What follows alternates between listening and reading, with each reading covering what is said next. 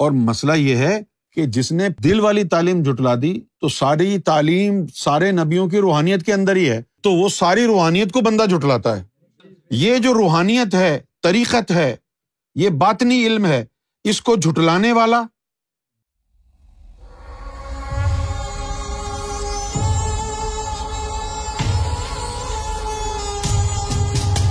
یہ اللہ تعالیٰ نے جو مختلف جہنم کے درجے رکھے ہیں تو ان مختلف جہنم کے درجوں کی ایک خاص وجہ ہے۔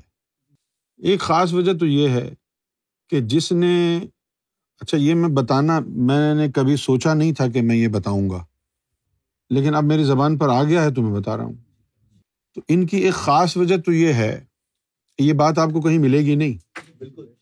اس کی ایک خاص وجہ یہ ہے کہ جس طریقے سے دار الخلد جنت جو پہلے درجے کی جنت ہے، وہ اس کے حقدار وہ لوگ ہوں گے جنہوں نے پہلے پیغمبر آدم صفی اللہ کی قلب والی تعلیم حاصل کی ہوگی۔ اچھا اب اس کے برعکس آ جائیں۔ جنہوں نے آدم کی تعلیم کو جھٹلایا ہوگا، وہ پہلے درجے کی جہنم میں جائیں گے۔ اب یہ جو لوگ لگے ہوئے ہیں، نمازوں میں، روزوں میں، ہر چیز میں لگے ہوئے ہیں اور امام مہدی کی غستاخیاں کرتے ہیں۔ ایسے بھی لوگ ہیں جن کو اپنی نمازوں پر بڑا گھمنڈ ہے، لیکن نبی پاک صلی اللہ علیہ وسلم کی تعظیم نہیں کرتے۔ ان کو کہتے ہیں کہ ہمارے جیسے بشر تھے وہ۔ کتنے لوگ ہیں ایسے؟ ہے نا؟ تو سب کے درجے مختلف ہوں گے۔ تو جنہوں نے آدم صفی اللہ کی تعلیم کو جھٹلایا اچھا ایک جھٹلانا تو وہ تھا ان کے زمانے میں کہ ہم نہیں مانتے۔ اور ایک جھٹلانا یہ ہے کہ قلب کی تعلیم کی طرف توجہ نہیں کر رہے آج بھی، اس دور میں بھی۔ جب آپ کسی کو کہتے ہیں کہ بھائی اللہ کے رسول صلی اللہ علیہ وسلم کا فرمان ذیشان ہے کہ اسلام کی تعلیم یہ کہتی ہے اقرار باللسان و تصدیق بالقلب، کہ زبان اقرار کرے اور قلب اس کی تصدیق کرے۔ تو یہ قلب کو صاف کرو، قلب میں اللہ کا نور لے کے آؤ، قلب کو کلمہ پڑھاؤ، قلب کو اللہ کے ذکر میں لگاؤ۔ تو کہتے ہیں کہ یہ کون سی بات ہے؟ اللہ اللہ، قلب، اللہ۔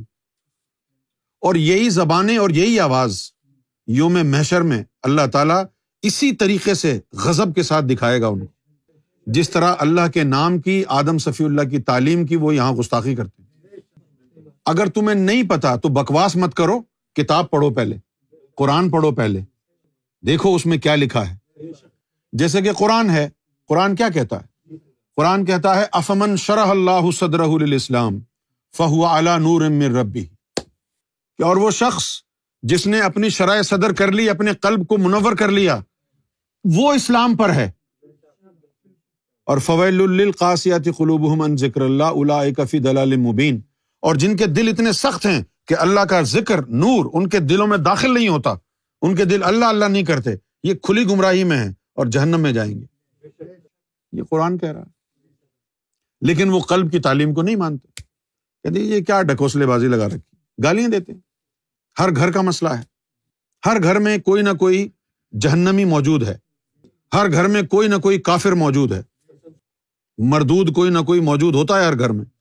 کبھی بیوی کی شکل میں، کبھی شوہر کی شکل میں، کبھی بیٹی کی شکل میں، کبھی بیٹے کی شکل میں۔ اور آدمی یہ کہتا ہے جی یہ تو میری ماں ہے، اس کو میں کیا کہوں؟ یار، یہ تو میری بیوی ہے۔ چلو اللہ اس کو جو ہے وہ ہدایت دے۔ اور کوئی غیر ہوگا تو کہیں گے یہ تو دشمن خدا ہے، اس سے بائیکاٹ کر دو اس کا۔ یہ دوگلی پالیسی ہے مسلمانوں کی۔ تو جو رب کی تعلیم کو جھٹلاتا جائے گا، پہلے نبی کی تعلیم کو جھٹلائی، پہلے درجے کی جہنم میں دوسرے نبی کی تعلیم بھی جھٹلا دی۔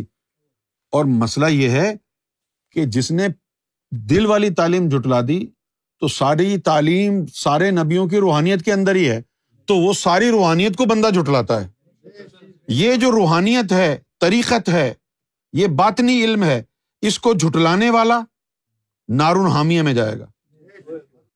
نہ اس کی نمازیں اللہ قبول کرے گا، منہ پہ دیکھے مارے گا۔ اور آج کل کے تو لوگ ایسے ہیں جن کو بات کرنے کی بھی تمیز نہیں ہے۔ بڑی بڑی ڈگریاں ہاتھوں میں ہیں، لیکن جب وہ بولتے ہیں تو لگتا ہے کہ یار کوئی ابو جہل کی نسل سے بول رہا ہے۔ بات کرنے کی تمیز تک نہیں ہے۔ بڑی حقارت سے، بڑی ہی نحوت سے وہ بزرگوں کے نام لیتے ہیں۔ ہاں جی پھر تمہارے مرشد نے کیا کیا؟ یار، آرام سے بولو۔ آرام سے بات کرو یار۔ اتنی نفرت کیوں ہے اللہ والوں کے لیے تمہارے دل میں؟ کہاں لے کے جاؤ گے یہ نفرت؟ بڑے بڑے گبرو جوان مٹی میں مل گئے۔ آج کسی کی شکل بھی نظر نہیں آتی۔ بڑے بڑے سازش کرنے والے مٹی میں ملے ہوئے ہیں۔ کسی کی شکل تک نظر نہیں آتی۔ تو اپنا یہ طاقت اور تکبر کہاں لے کے جائے گا؟ اور اللہ والوں کے خلاف۔ اور پھر دوسرا مسئلہ یہ ہے کہ انہوں نے پاکستان میں جو پیر فقیر دیکھے ہیں، وہ دو نمبر ہیں سارے۔ انہوں نے بےچاروں نے وہ پیر دیکھے ہیں نا کہ جو لوگوں کے چندوں اور نذرانوں پہ چلتے ہیں۔ تو اس لیے وہ سمجھتے ہیں کہ سارے ہی ایسے ہوں گے۔ ان کو یہ نہیں پتا کہ بچوں کوئی نہ کوئی ایک اوریجنل بھی بیٹھا ہے نا؟ کوئی کوئی اللہ والا بھی ہے، سارے کے سارے تو یعنی پکھنڈی نہیں ہے نا؟ کوئی بیچ میں ایک آدھ نکل آئے گا نا، کوئی نہ کوئی اللہ والا، سارے تو جھوٹے نہیں ہیں۔ اور پھر اس سچے ولی کی پہچان کیا ہے تمہارے پاس؟ تو وہ سوچتے ہیں، بیٹھے بیٹھے سوچ رہے ہیں کہ یار، یہ بندہ فقیر کیسے ہو سکتا ہے؟ میرے پاس بھی وہی فون ہے، اس کے پاس بھی وہی فون ہے۔ میں نے بھی ٹراؤزر پہنی ہوئی ہے، اس نے بھی پہنی ہوئی ہے۔ میں بھی لندن، امریکہ گھوم رہا ہوں، یہ بھی ادھر ہی گھوم رہا ہے۔ میرے پاس بھی اتنی اعلیٰ گاڑی ہے، اس کے پاس بھی ہے۔ تو یہ ولی کیسے ہو سکتا ہے؟ یہ ساری چیزیں تو ظاہر کی ہیں نا، جو تو نے کمپیئر کی ہیں۔ کبھی یہ بھی تو وسوسا دل میں لا کہ کیا تیرا ایمان بھی اس کے ایمان جیسا ہے؟ یہ تو محمد رسول اللہ کی صحبت میں بیٹھتا ہے، تو بھی بیٹھتا ہے، کیا؟ اس کے مرشد کا نام تو گہر شاہی ہے، بتا تیرا شیخ کون ہے؟ اس کی پہنچ تو اللہ تک ہے، تیری پہنچ کہاں تک ہے؟ یہ بھی تو بتا۔ صرف یہی دیکھ رہا ہے کہ اس کی تو داڑھی بھی نہیں ہے، اس نے تو جبا بھی نہیں پایا، ہاتھ میں کوئی تصویر بھی نہیں ہے۔ یہی چیزیں کمپیئر کرو گے نا تم تو۔ ان چیزوں سے تو ولی نہیں بنتا ہے نا۔ ولی کس سے بنتا ہے؟ قرآن کہتا ہے۔ اللہ ولی الزین من الظلمات الى النور۔ کہ اللہ مومنوں کے اندر سے ولی بناتا ہے۔ اور تو پھر ان کو کیا کرتا ہے؟ یخرجہم ظلمات الى النور۔ اب سوال یہ پیدا ہوتا ہے کہ بھائی مومن جو ہے، اس کے تو دل میں نور ہوتا ہے، اس کی تو نس نس میں نور ہوتا ہے۔ تو اس کے بارے میں کیوں کہا کہ یخرجہم من الظلمات الى النور؟ اس میں تو نور ہی تھا۔ تو پھر کون سی ظلمت ہے جس سے اس کو نکالے گا؟ یہ اس سے یہ پتا چلا کہ ہم جس دنیا میں رہتے ہیں، یہ دنیا ایک ظلمت کدا ہے۔ اور یخرجہم من الظلمات الى نور سے مراد یہ ہے کہ اس ظلمت کدے میں، جہاں چاروں طرف سے ظلمتوں کی بوچھاڑ ہے، وہ تین سو ساٹھ تجلیاں اس پہ ڈال کے اس کے ارد گرد کو نور کی وادی بنا دیتا ہے۔ مومن کے اندر ہی نور ہے نا، اس کے باہر تو ظلمت ہی ظلمت ہے نا۔ پھر جب تین سو ساٹھ تجلیاں اس کے اوپر پڑتی ہیں، اس کی صحبت میں بیٹھنے والے، وہ بھی ان تجلیوں کی زد میں آ جاتے ہیں۔ ایک تجلی سات کبیرہ گناہوں کو جلاتی ہے۔ حضور پاک محمد رسول اللہ صلی اللہ علیہ وسلم پر وہ تجلی ہر وقت پڑتی تھی۔ یہی وجہ ہے کہ صحابہ کرام کوئی چلے مجاہدے نہیں کیے، کوئی صحابی جنگل میں نہیں گیا۔ حضور کی صحبت میں بیٹھتے تھے۔ اس تجلی کی زد میں آتے تھے، ان کے سارے گنا اور ان کے نفس حضور پر پڑنے والی تجلی سے ہی پاک صاف ہو گئے اور بڑے بڑے مرتبوں پر صحابہ کرام پہنچ گئے۔ کیسے پہنچ گئے؟ حضور کی صحبت کی وجہ سے۔ حضور کی صحبت میں وہ تجلی اللہ کی ہر وقت گرتی تھی۔